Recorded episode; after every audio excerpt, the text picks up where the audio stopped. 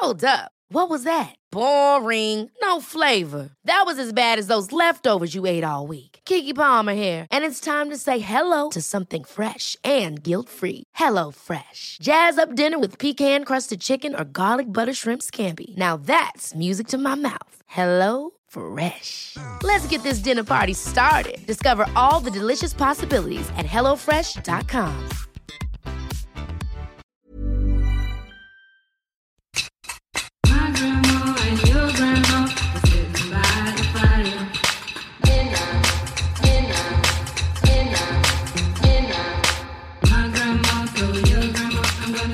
Welcome to The Happy Vagina, a podcast dedicated to celebrating pioneers in the female space who have made a difference in women's health, equality, and relationships. Each week, we chat to an inspiring human being as they explore the experiences that completely changed their outlook, promising not only to educate, but also to entertain and enlighten. This week on The Happy Vagina, we are honoured to be joined by Ruby Rare. Sex educator and body positive campaigner on a mission to get people talking more confidently and inclusively about sex. Ruby, welcome to the Happy Vagina. Hey, thanks for having me. We've we've chatted a little bit in the past together, and I'm a huge fan of what you're doing. Uh, you've also graced our coming soon pants in in uh, last summer, the Happy Vagina coming soon pants, and I think for anyone that's listening that doesn't know who you are, would you just share a little bit about how you came into this work and kind of where you sit with it today? Yeah, of course. Um, I I always wish that I had a like I don't know I I really like juicy story. Uh, I've I've said it before, like how if someone has a scar, they really want like a very exciting, dramatic story about how they got the scar, and then actually they just like banged their knee on a like on a table or something. Um, so sexual health and sex education kind of came into my life in a really in a really wonderful and quite accidental way um, in my early 20s and it was really all through brook the young people's sexual health charity which i worked for for five years and i earned my sexual health stripes with. And um, i'm now, really proud to be one of their ambassadors. Um, before before brook before I don't- before brook i didn't really know that you could work in sexual health. I know that Mm. that sounds kind of weird, but it didn't feel, you know, the way that we talk about sex positivity and our bodies and our sex lives has changed really dramatically over the last 10 years and even the last five years in terms of like the visibility of these conversations online and offline. So when I was at university and when I was growing up, this was not a conversation that I heard. This was Mm. not something that was around. I I work with university aged young people now, and Mm. the conversations they are having blow my mind and are so amazing. And I just did not have any access to that. So Mm, when I was growing up, if there was ever a conversation about sex, or like heaven forbid it would involve pleasure or anything queer related, um, I, my ears would prick up and I'd be really excited to talk about that. And then the conversation would kind of drift away and people would start chatting about something else. And I just want to stay talking about all the sexy stuff. And Mm.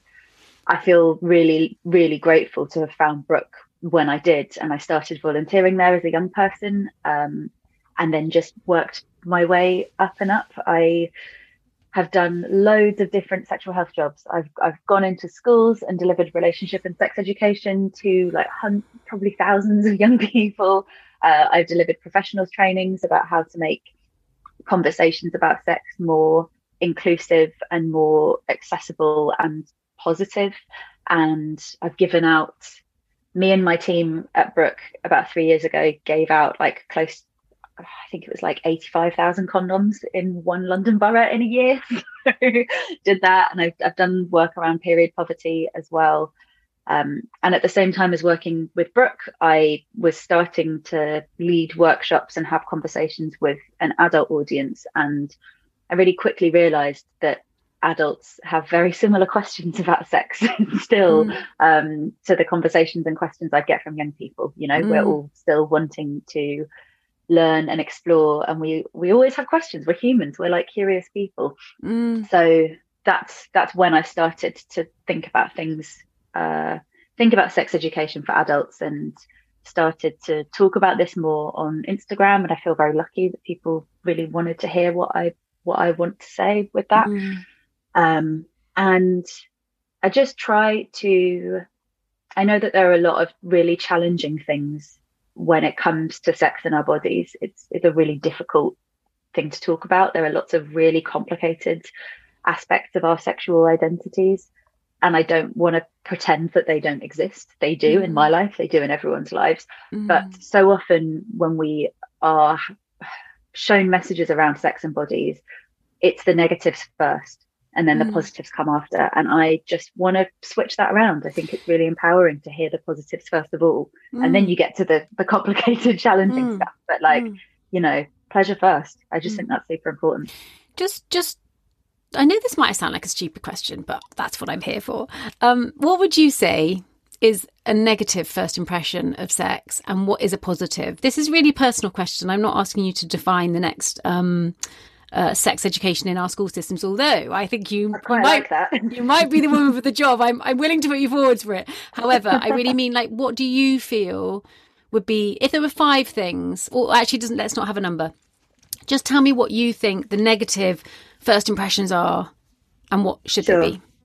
Well, most people, if they receive some form of sex education at when they are school aged, which you know is not everyone in this country, certainly not everyone globally, um, the messages that most of us receive are incredibly heteronormative. So they are about a cis man and a cis woman having penetrative P in the penis and vagina sex. Mm. Um, Yes, which you can is say that on here. Lots, Yeah. and you can swear. good which is you know it's that's a lovely type of sex but that's one type of many many infinite ways of having sex Right. um so it's very prescriptive in terms of what sex looks like it's very focused on don't get pregnant when you're young don't get an sti terrible things will happen to you if either of these things occur Mm. um, and there's a lot of you know we're, we're talking about consent more now but what i'm finding in in still lots of the conversations is a very oversimplistic uh, version of just like no means no. We know that it's a lot more complicated than that.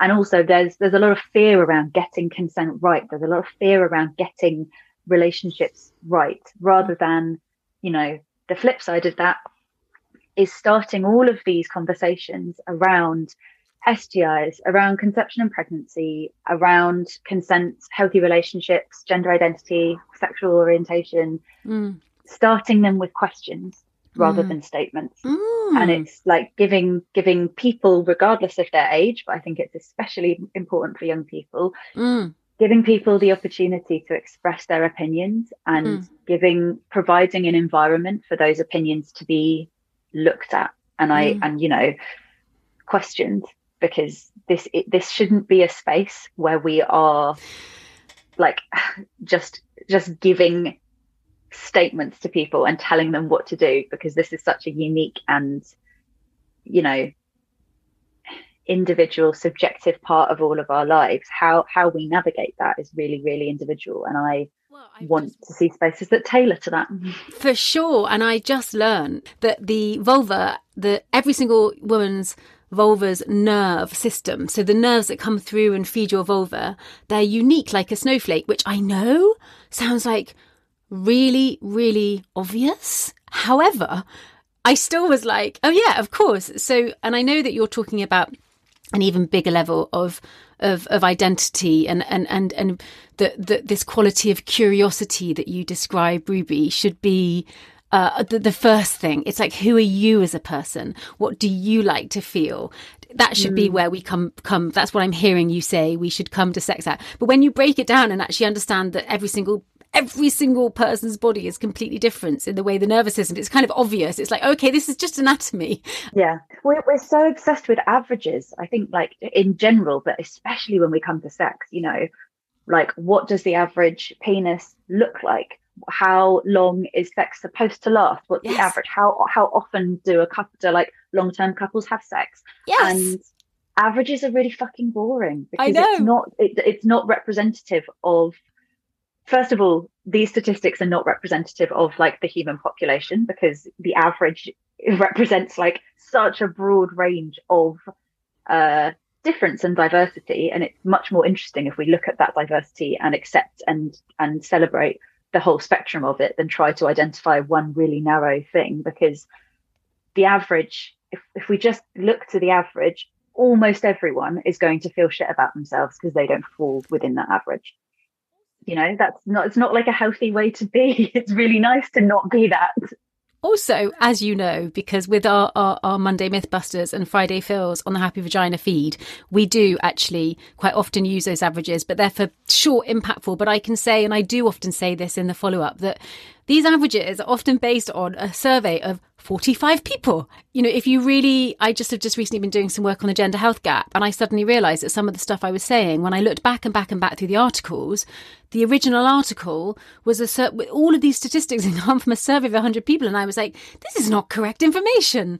Um, and, that and is a- also who who are those hundred people because Who are they? you know i also think statistics are really important in terms of educating and starting conversations but we've got to be really careful about how we use them because a lot of statistics are like based around cis people and based around like largely white people and you know a lot of other identities that really serve the the kind of the norm. patriarchal norm Yes. and in, ev- everyone needs to i'd love to find a way where statistics really feel like they they serve and they speak to everyone because Yes. it, it's really hard to look at those kinds of statistics when you massively fit outside of that category Yes. um so yeah Which- it's they're an- they're an interesting tool but Yeah. i think when we when we live our sex lives like try just trying to be like fit into those statistics Yes. as much as possible we're doing ourselves a disservice Yes.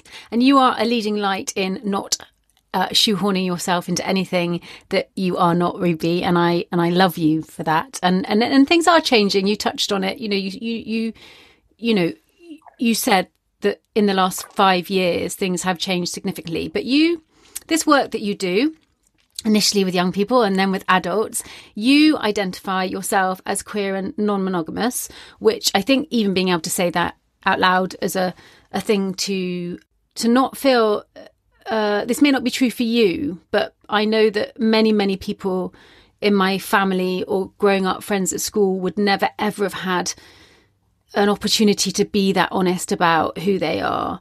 But I think it would be really great if you could just tell us a bit about your journey understanding those identities. I mean, to be honest with you, Ruby, if, if I could, I'd say something other than identities because it feels even that is um, it's is separating. But I think as a as a as a as a as a vocabulary, that's what we've got Yeah. at the moment.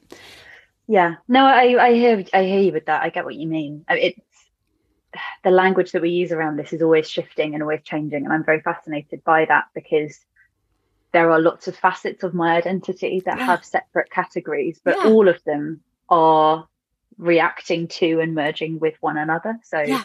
you know, my identities, and and also I something that I feel really proud of, and I see as a massive like um joy in my life is that so many of my identities kind of fit in in the gray area somewhere. So i'm i am a dual heritage person. I am like i'm, I'm but i'm largely white passing but you know i have a really important like enriching relationship to my sri lankan heritage as much as my british one I am queer and I fit somewhere in the kind of bisexual, pansexual sphere.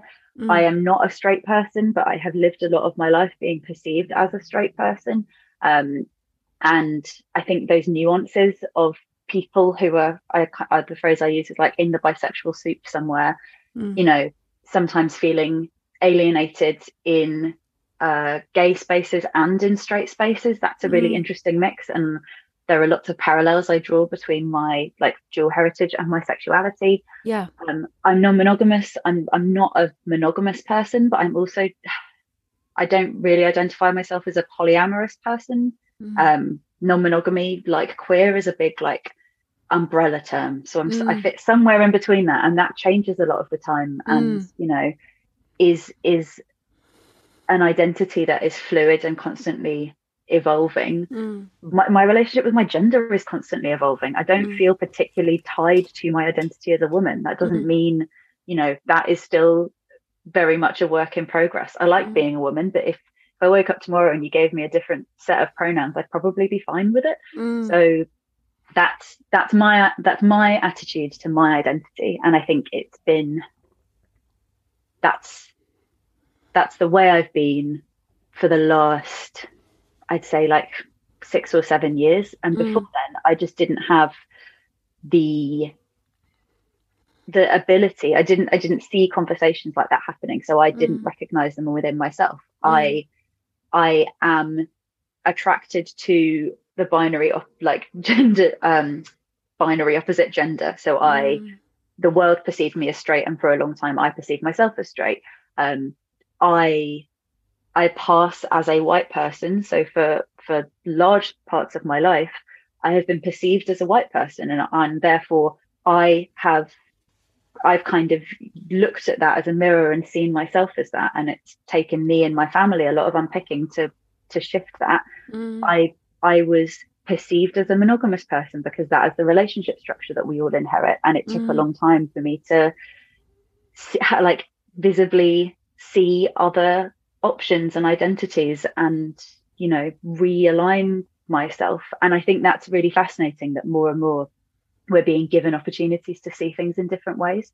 I'm so Mm. jealous of young people now who have Mm. TikTok uh, because like I I would have I would have recognized my sexuality so much earlier, uh, like a Mm. decade earlier, if Mm. I had been on TikTok as a teenager. Mm. And that that is that's so exciting. The internet and social media in, in, in general, one of the things I picked up in the very first episode I ever recorded with Happy Vagina was when I was interviewing the cast of Sex Education, and there's the young black man in it who, one of the first moments that he understood that it was okay for him to want to, I guess, what would be descri- described as cross dressing, whatever that is, but he, uh, someone drives through his tiny village, and that's what my upbringing was like. We, it was like this was this was all that there was was this the village that I lived in just outside of Bristol that unless somebody came into that network because it was pre-internet who represented something other there was no other to really look at other than maybe what the papers would would feed you.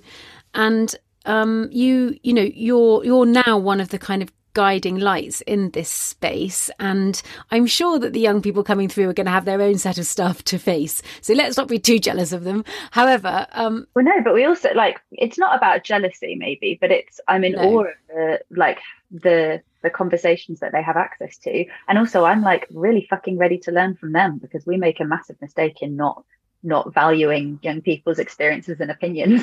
like we have as much to learn from them as guidance that we can provide. So I'm very very much about like intergenerational education. In I think that's yeah so in important. your when in your journey so we've just talked about you kind of the point that you saw something that allowed you to so to, to reframe really how you perceived yourself in a way and and do you remember was that one significant person or was there a few things that happened that opened your and was it through your work at Brook or was it through the media it, it wasn't really through the media. Um, it took a while.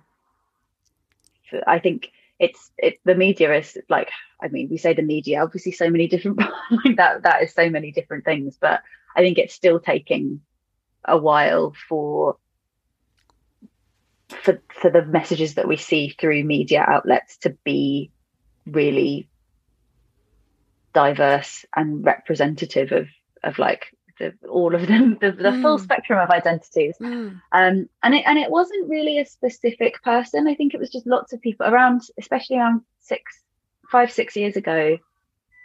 I i found myself um well found myself single for the first time in a long time and was able to be on dating apps which is a thing i'd not had access to before because they started when i was in a relationship and i was you know really keen to be on them and just the vast number of people that I met through that and actually communicating with a really just like uh, just opening up my social network was really important Mm. and and finding sanctuary in queer spaces, especially in London, was Mm. was a really important thing. And recognizing, I, I kind of recognized how how drawn to them I was before I actually recognized myself as a queer person. I was just like, Mm. I love these spaces. I wonder Mm. why. And then, Mm. and you know, it took a while to for that to really sink in. Like, oh, And- oh, Yeah. it's like my This is meditation. This is my home. This is where I feel calm and safe here. It's my really happy place.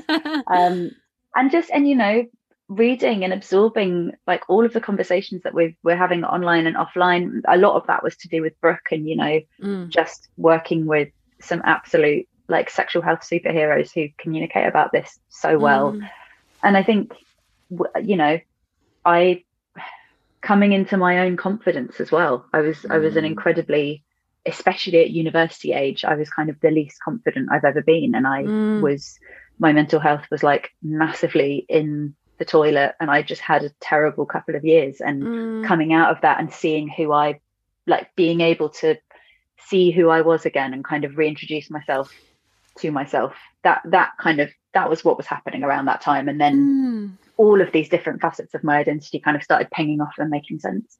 And and in that period when your mental health was challenging for you, because I've had that, and I think I came out the other side and I thought, "Fuck this! I'm not going to pretend to be something I'm not anymore." Like I, I don't. I think it's almost like a rebirth when we have a um, an episode, a severe episode of of a struggle with our mental health. If we let it be, if we let it be, uh, not not everyone everyone can do that. So, do you feel that? you found your freedom out of a very dark period.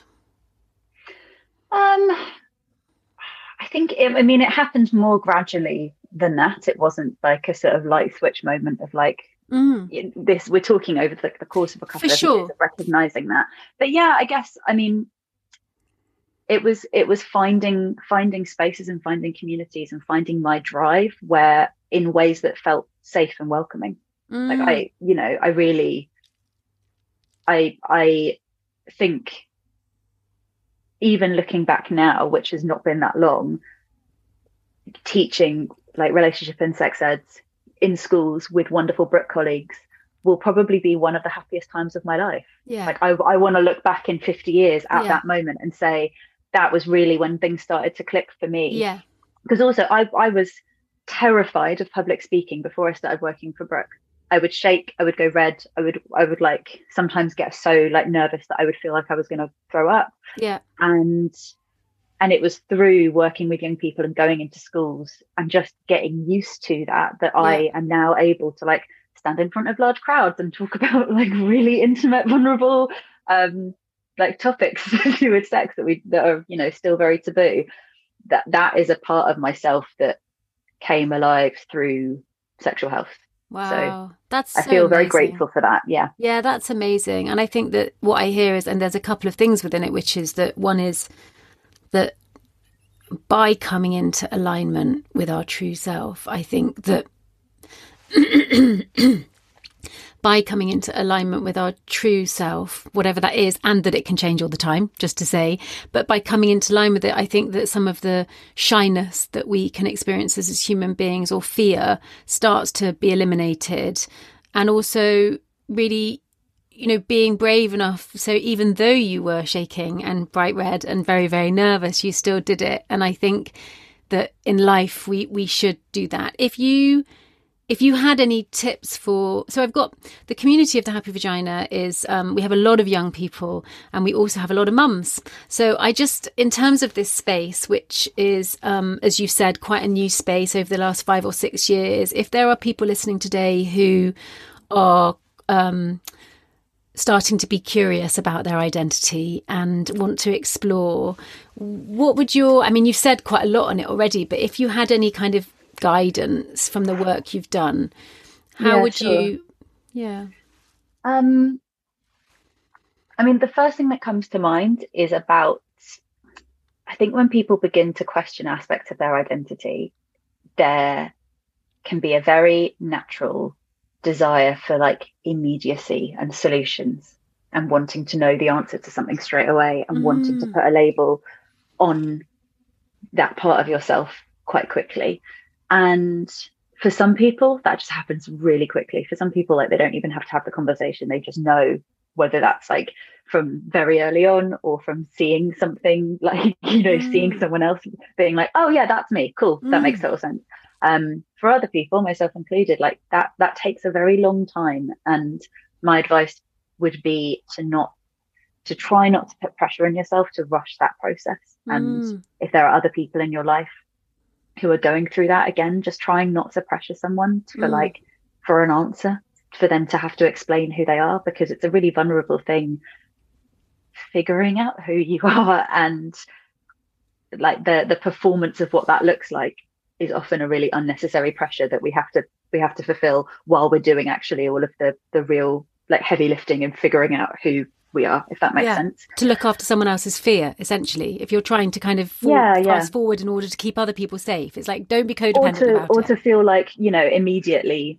you then have to prove it or you have to solidify it you have to like you know Mm. sign some kind of uh symbolic contract saying that Yeah. that's who you are and that's never going to Yeah. change you know all, all of this is changing and evolving um and i think it's really important to find other people who share yeah aspects of your identity because it's really hard when you are the like you feel like you're the only person in your world who is is carrying this it starts to feel like a heavy burden when actually when you in my experience when you have other people around you who are also carrying that it's not a burden anymore it's something Yeah. that you it's something that you relish in carrying around with you yeah and especially when people are younger and that is why you know for all its many many many many flaws social media is can be a really powerful tool in connecting you to other people who Mm. are experiencing similar things and Mm. also connecting you to people who are experiencing really different things and just Mm. you know educating yourself you know growing that empathy section of your identity of your being Mm. because we we shouldn't just be learning about the parts of the world that relate to us it's Mm. really nice to you know have some understanding of different topics because you're bound to have people in your life who experience them and you want to be able to have a bit of knowledge when when they come to you with those things It's so weird, isn't it? Because actually, the truth is, is that people try and lock everything down so that they feel safe, but actually, safety comes in in in having an open mind. Like, surely, the more open minded you are, the safer you are. Actually, because then nothing's really a threat. It's like, oh, that's that, and that's that, and I don't need to be threatened by anything because I don't feel that my identity, not sexual, but my identity as a human being as a whole including sexual is is dependent on on other people doing what I need them to to make me have an understanding of the world.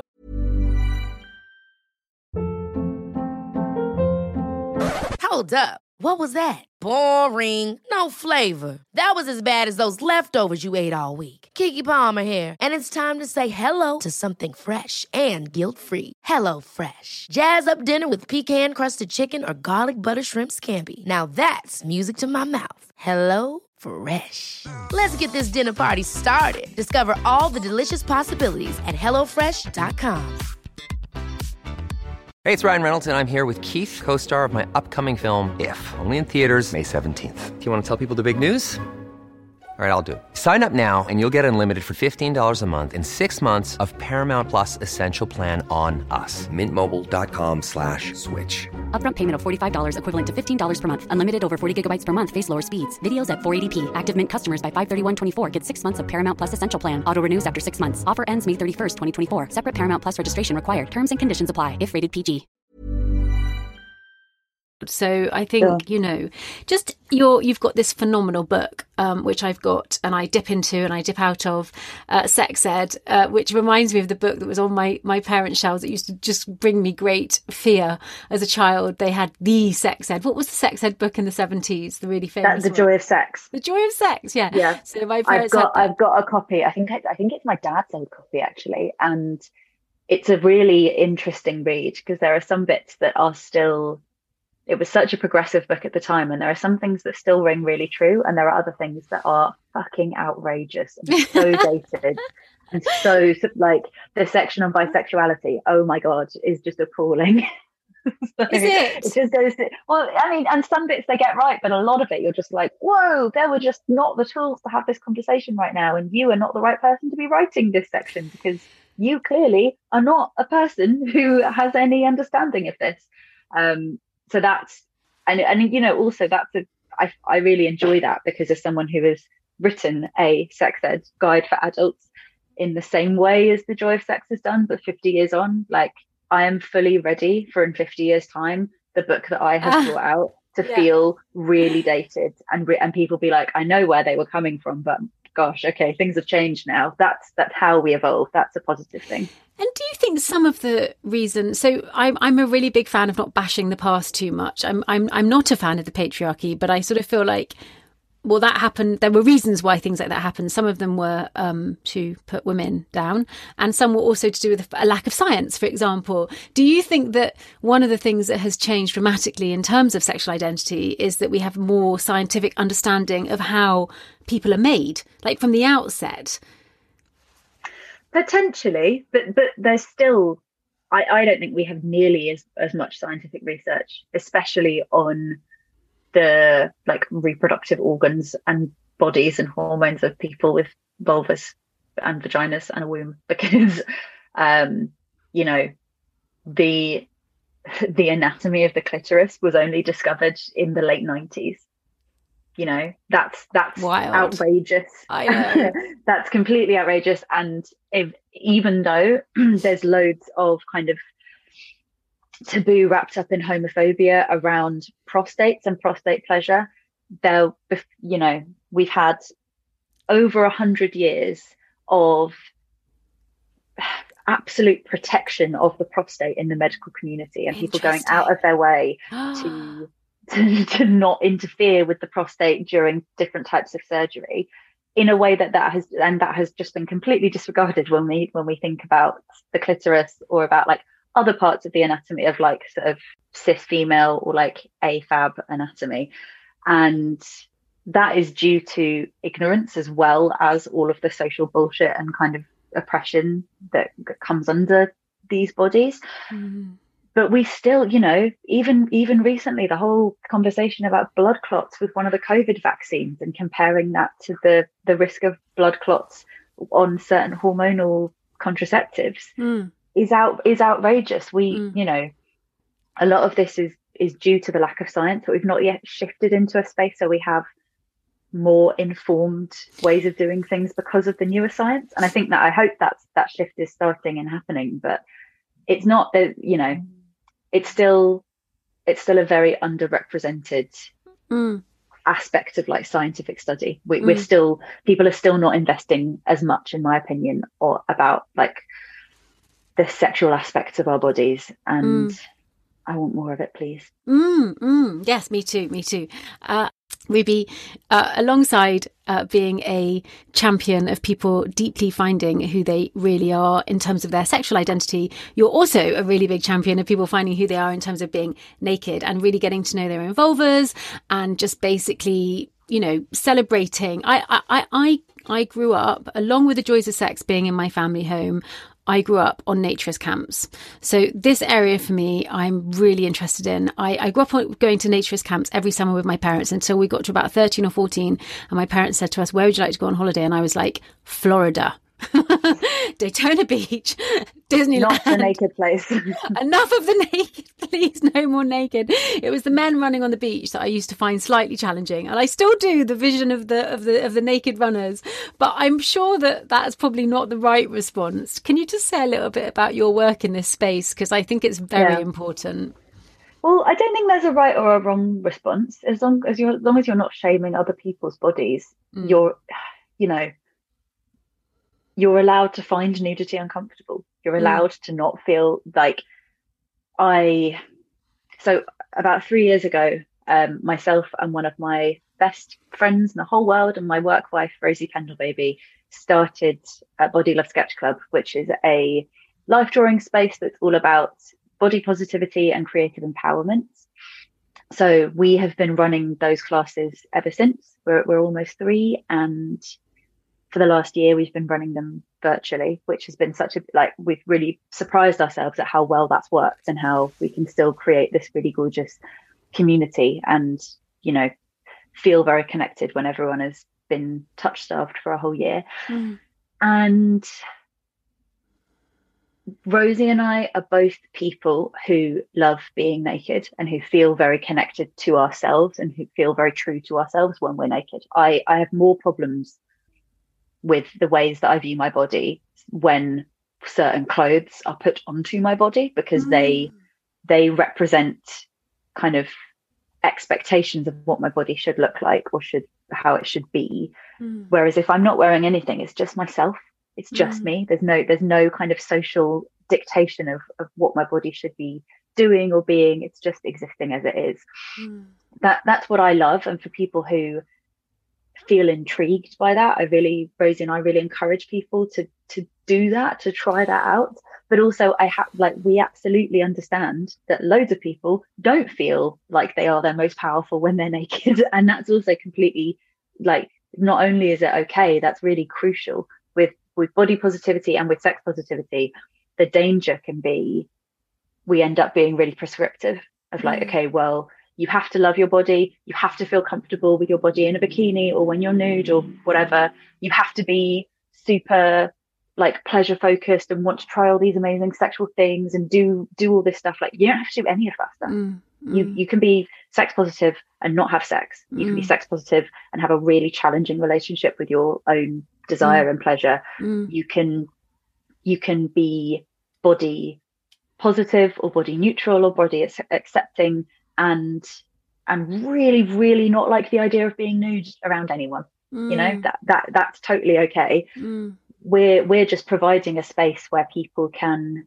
play with that and can look at themselves and look at other people with mm. joy and compassion and and curiosity because we we often when it comes to bodies as well as sex we I just think so so much of the time we're we're taught to to be really serious around this stuff, and I find that kind of boring. Bodies are funny, bodies are weird and silly, and I want to be able to laugh with my body and with other people's bodies, and that be like a happy, enriching space, and not have to be critical or like in a in a position where I where I feel compelled to change my body or to do anything differently. I just want to be, um, and I feel very proud of us for making a space where we get to do that and, and other people get to do that as well.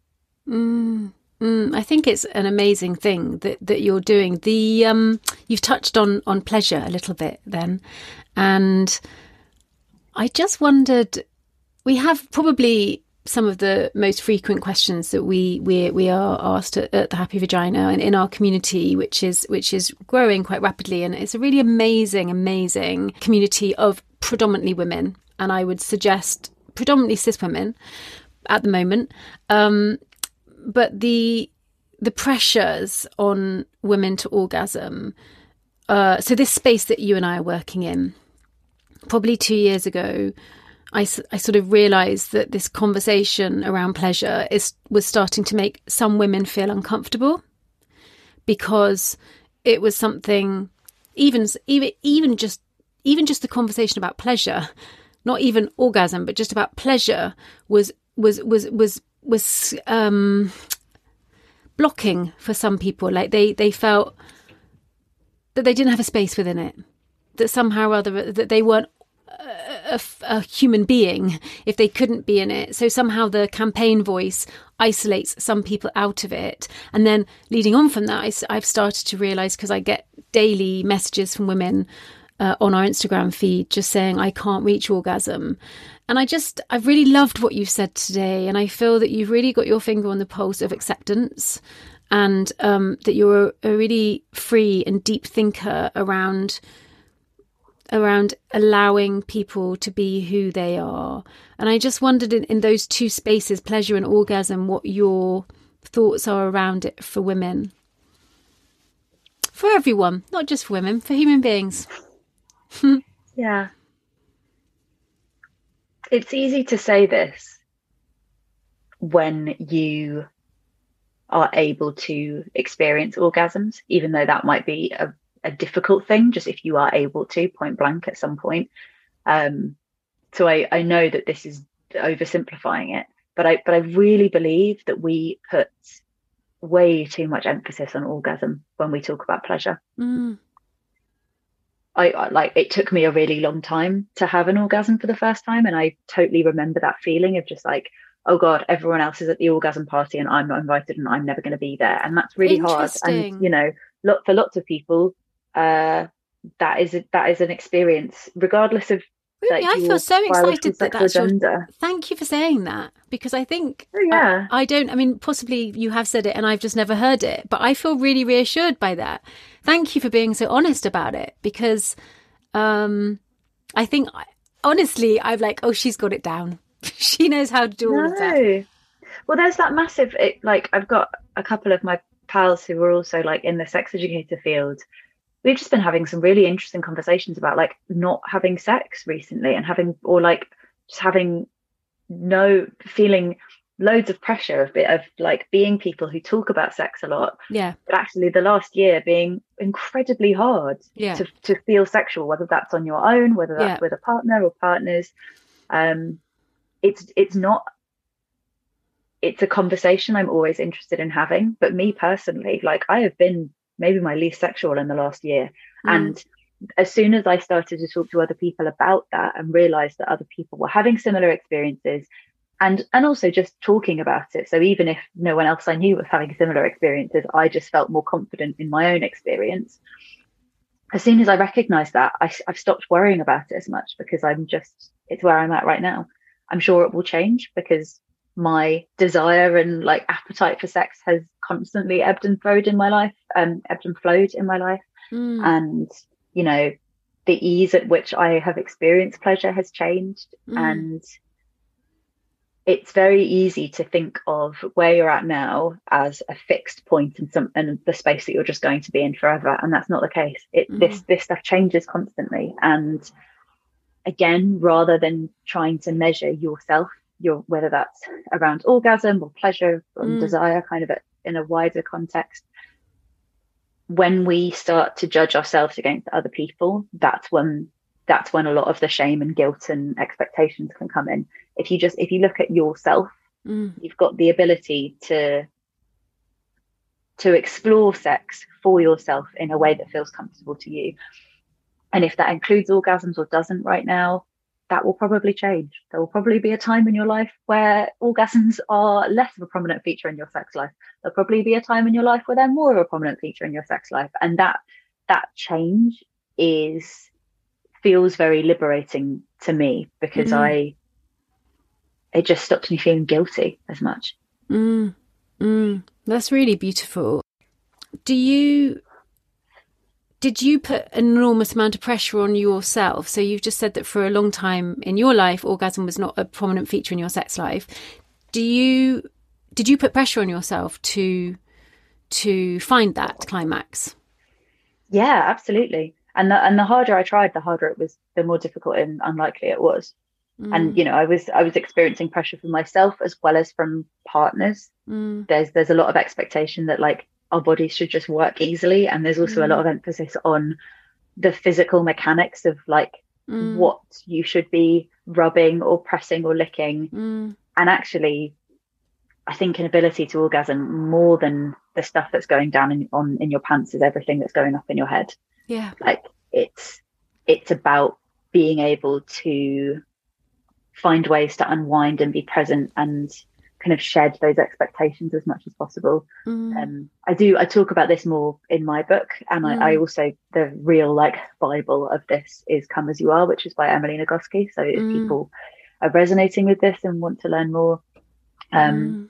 there's a lot of advice in my book and in emily's as well It's funny, isn't it? Because somehow or other we've, um, I'm generalizing when I say we've, I'm not even sure who I mean by we've, but I'm going to roll with it. But we've sort of lost the, the message that sexual intimacy should just be about being present and connection with each other. Uh, right, hmm. really, that should be the starting point. Like, can I actually, outside of my busy day when I'm running around and now we have emails and the internet and all the other things that are going on, can I actually feel the energy of this person? Can I let them into my energetic zone? Can I feel them physically? And all of those things don't seem to be the conversation. It's more about the the as you've you said at the beginning i think to do with the way we're educated at school it's about as alex says the pole in the hole. Um it's um it's really good to hear you talk about that stuff so honestly. And for me you've really helped me. I find i i am someone who can achieve orgasm but i do notice that within my intimate relationship. So when i'm actually with a partner i often feel um a level of shame about how long it takes me you know? It's kind of and i have to work quite hard to be like you know this it's okay that that's how my body works but somehow or other because, thanks to the film industry we have this idea that it happens like that. And the more conversations that we can have where we're honest and say it doesn't happen like that i think the better for all human beings for for Yeah. for, for, for no matter what their, their walk of life the other thing that i just wanted to touch on was at the beginning you were talking about consent and i again within this space i find i just i would like to kind of end up with you talking about that because i'm finding it really challenging ruby because i'm not um I'm not one to walk in the front door and tear my partner's clothes off. My, that's not how my um, that's not how my sexual energy works. Generally, I I kind of need a bit of nudging and sort of you know and, and and kind of sometimes some cajoling and often quite a lot of foreplay and and I take my time with it. It's just who I am as a person. And um, some of the messaging at the moment is so I saw something I think it was on Instagram that said if someone asks you to the cinema and that person says no, no means no. And I looked at it and I thought, is this insane? Because, like, in terms of getting, I suppose, I don't want to get too political about it, but in terms of getting our needs met as human beings, I think sometimes someone says no and we have to ask again, don't we? Well, it's a. It, I mean, there's not one no. Right. It's it's really it's really Exactly. oversimplifying to assume, to like just take language. You know, language is one way of communicating, and it's in many ways the clearest way of communicating. And I mm. I do think it's important we take what is coming out of people's mouths as Yes. as what they are wanting and what they are intending. yes. um you know we can't we can't be inter we can't choose to interpret someone's no or yes in a different way that like and and also if you take someone's no as a no you've not lost you know that's fine you've just not done a thing that's not the end of the world Yeah. you know you can go to the cinema another day you can have Yeah. sex another day Yeah. um, but I consent is not a consent is a conversation. It's not a statement. Mm. It's Mm. and it's something. I think when we when you put pleasure at the the heart of consent, Mm.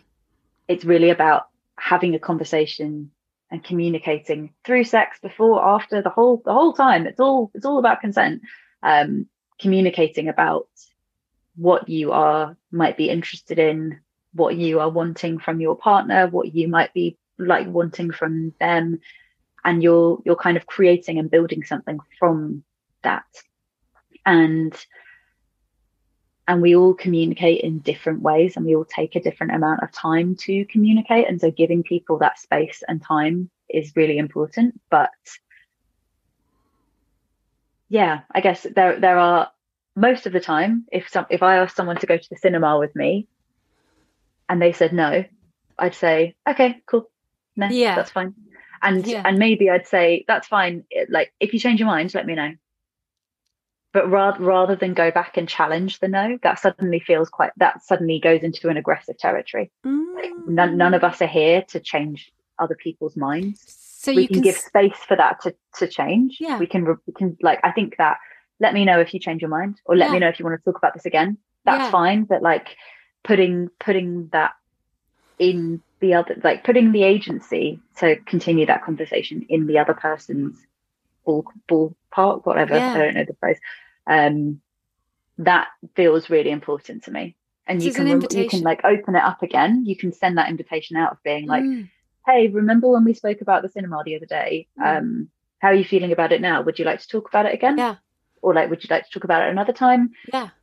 But that that isn't challenging someone's no, is it? There's that's a different thing. Yeah, because I, I I love that consent is a conversation. Thank you. I mean, literally, I that that is the best thing I've heard this year so far. Consent is a conversation. It's you know a quality of curiosity. Consent is a conversation, and you can always invite again and say the door is still open for you, and that's in all aspects of life, not just about going to Yeah. the cinema, but also sexually. Ruby, thank you so much for giving us your time. I think that that is a really, really beautiful place for us to end today. I feel really lucky to know you. And I know that our community is going to get a huge amount of value from this episode and all your exquisite insights. Oh, thank you.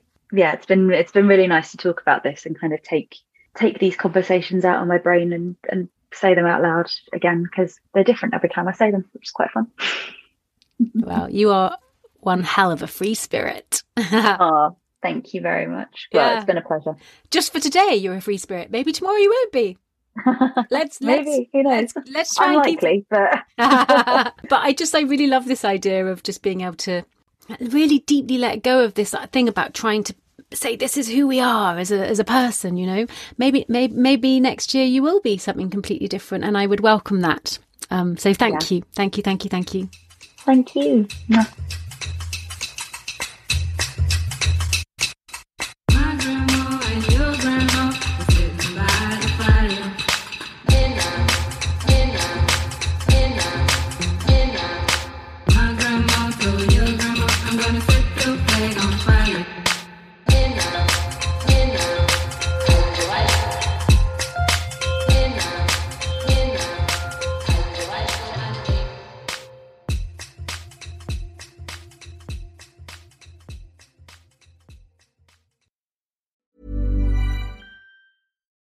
We're on a budget, we still deserve nice things.